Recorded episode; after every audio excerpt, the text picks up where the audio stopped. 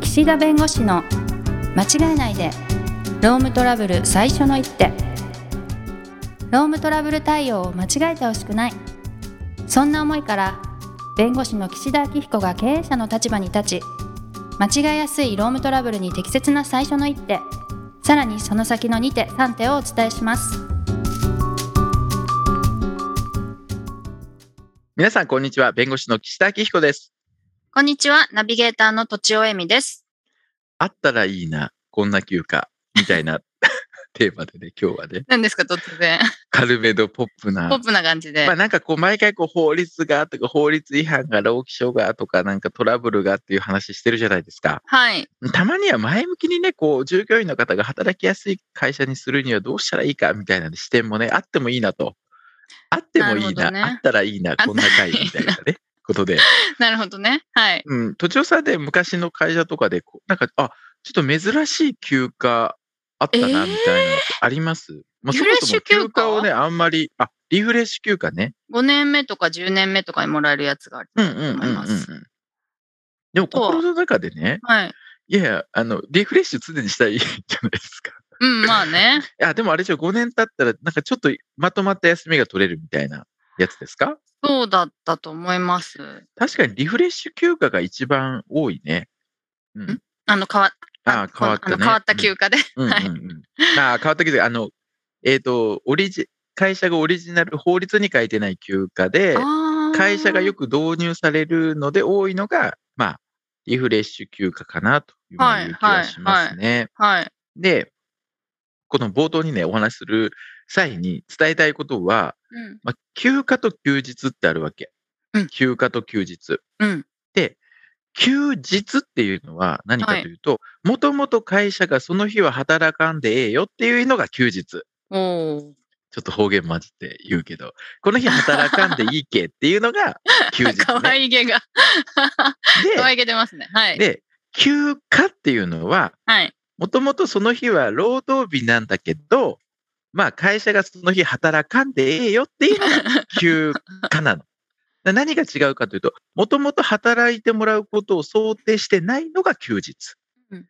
もともと働く日なんだけれども、いろんな事情で会社が働かんでええよって言ってあげるのが休暇なんです。 はいだから、有給休暇っていうのもそうじゃないですか。はいみんな働いてる日だし、その人も本来働く日なんだけど、いや、使っていいよ、働かなくてもいいよって言ってあげるわけですから、はいこれが休暇なのね。はいなので、新しく休暇を設定するか、新しく休日を設定するかっていう、まあ、議論があるわけな議るほ論がどね。はいでもです、うんここで休暇にするか休日にするかで違いがあるのは何かというと、その人の時給単価、割増賃金の単価とか、んそういうものをなる設ほどね定するときに、はいどういう計算をするかというと、例えば、その人のお給料を、その、この会社で決められている、例えば月の労働時間で、年間の労働時間で割って出したりするんです。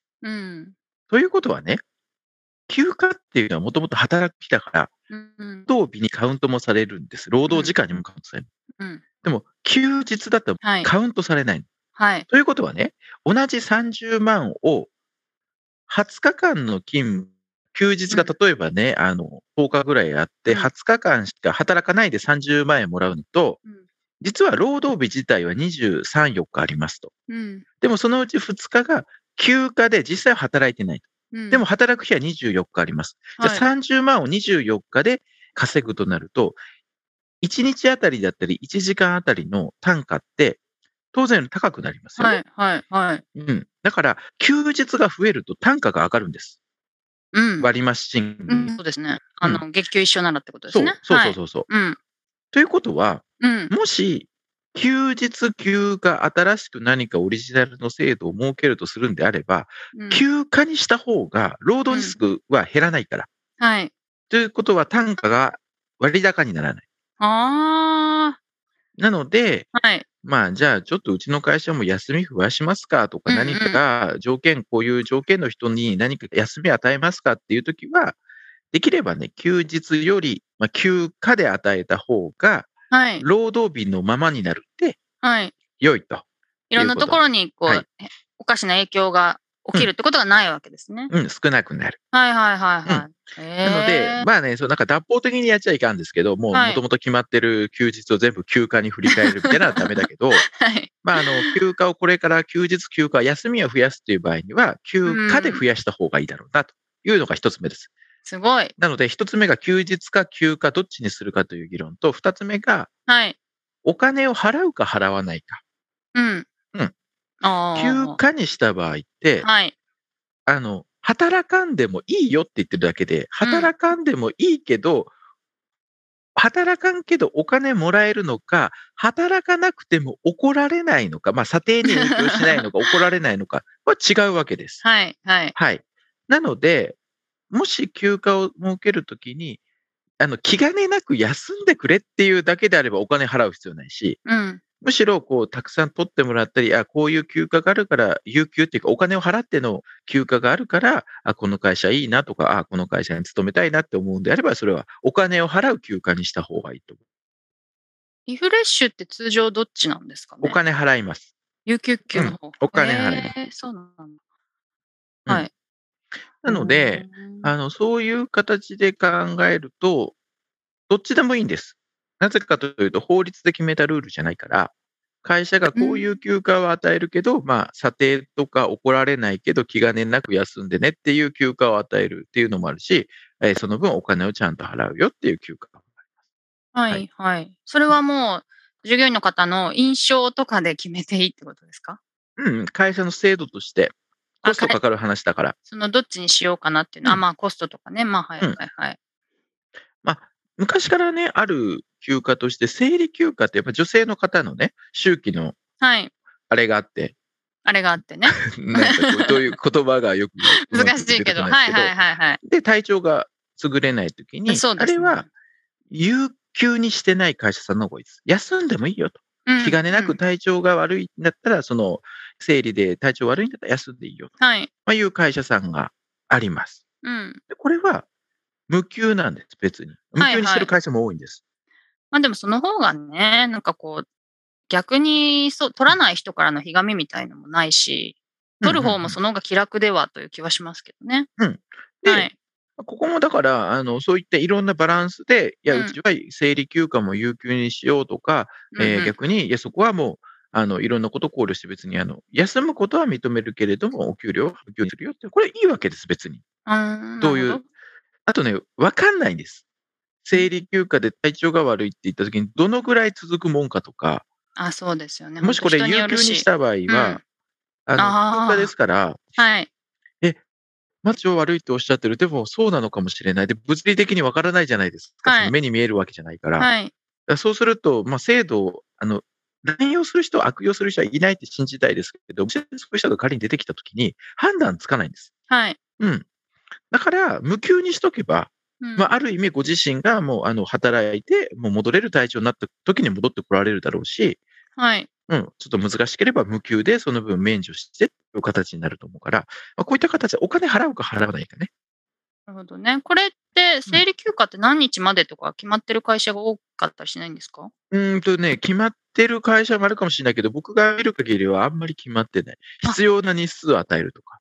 そうなんだ。私全然あの無縁なんで全然わかんないんじでゃあすよ、 3ね。日とかにした方がいいのかな ?3 日。いうか、その、1ヶ月で3日とか。でもまあ、なんかこ、そうのず方がれるじゃないです軽いかなか。ずれるじゃああない。月またいだったー、休り憩。が短いと2回来ちゃったりね。確かに確かそうに。すると、まあ、どこま確でっかていにうねのもあるからね。なるほど。うん。なので、まあ、これが今、ああれですけど、まあ、はいあったらいいな、こんな休暇って言っときながら、リフレッシュ休暇と生理休暇しか言ってないですけど、そうなんそう。かでね、結構最ね、ポッ近プねじゃ、なかっ面た。白いのはあり ますよ。なんていう面か、記白いの念日休暇とかね。ああ、はいはい。ありそうありんそう。なんか皆さんがこういう記念日がとかね。はい。うん。まあ、あとはなんだろうな。あの、まあ、誕生日休暇。誕生日の日は休んでいいよとか。うん。うん。ありそう。うん、あと、なんかね、ネットで見るといろんな休暇が載ってますよ。なので、ぜひもし休暇をこれからちょっと取りたいとうん。いう会社さんは、ああとその親子交流休暇とか、なんか子供と遊ぶとか、うーんあとはご両親への何か感謝の、ご両親の誕生日の日になんかこう、はい休暇を与えるとかね。はい。うん。とか、まあ、あと散髪休暇とかね、髪切ってこいと。は土日は、 あの、散髪屋も混むだろうから。い はいはね。まあ、いろいろありますね。なんか、失恋休暇とかね。 い。えーでも、こんなの分かんないじゃないですか。うん、もうね。まあ、もちろんこういうのは回数制限されてると思いますよ。はいはいはい、はいでもあの、わかんないけど、あんまりプライベートに寄せる休暇って、うん。人それぞれによって、その無縁の人もいるわけじゃないですか。はい。しかもそういうことがあるたびに、もちろん権利を行使しなければいいから言わなければいいんだけど、うん。 なんか取りたいのになんかわざわざ失恋しましたと かいうのも、まああれだから、まああんまりこのおし家庭の、まあ誕生日とかはいいと思います。みんな平等にやってくるって。はい。うん。なので、そういう休暇をね、まあどこまで増やすかですけど、途中さんなんかあったらいいな、こんな休暇ってあります。いや、全然考えてなかったですけど。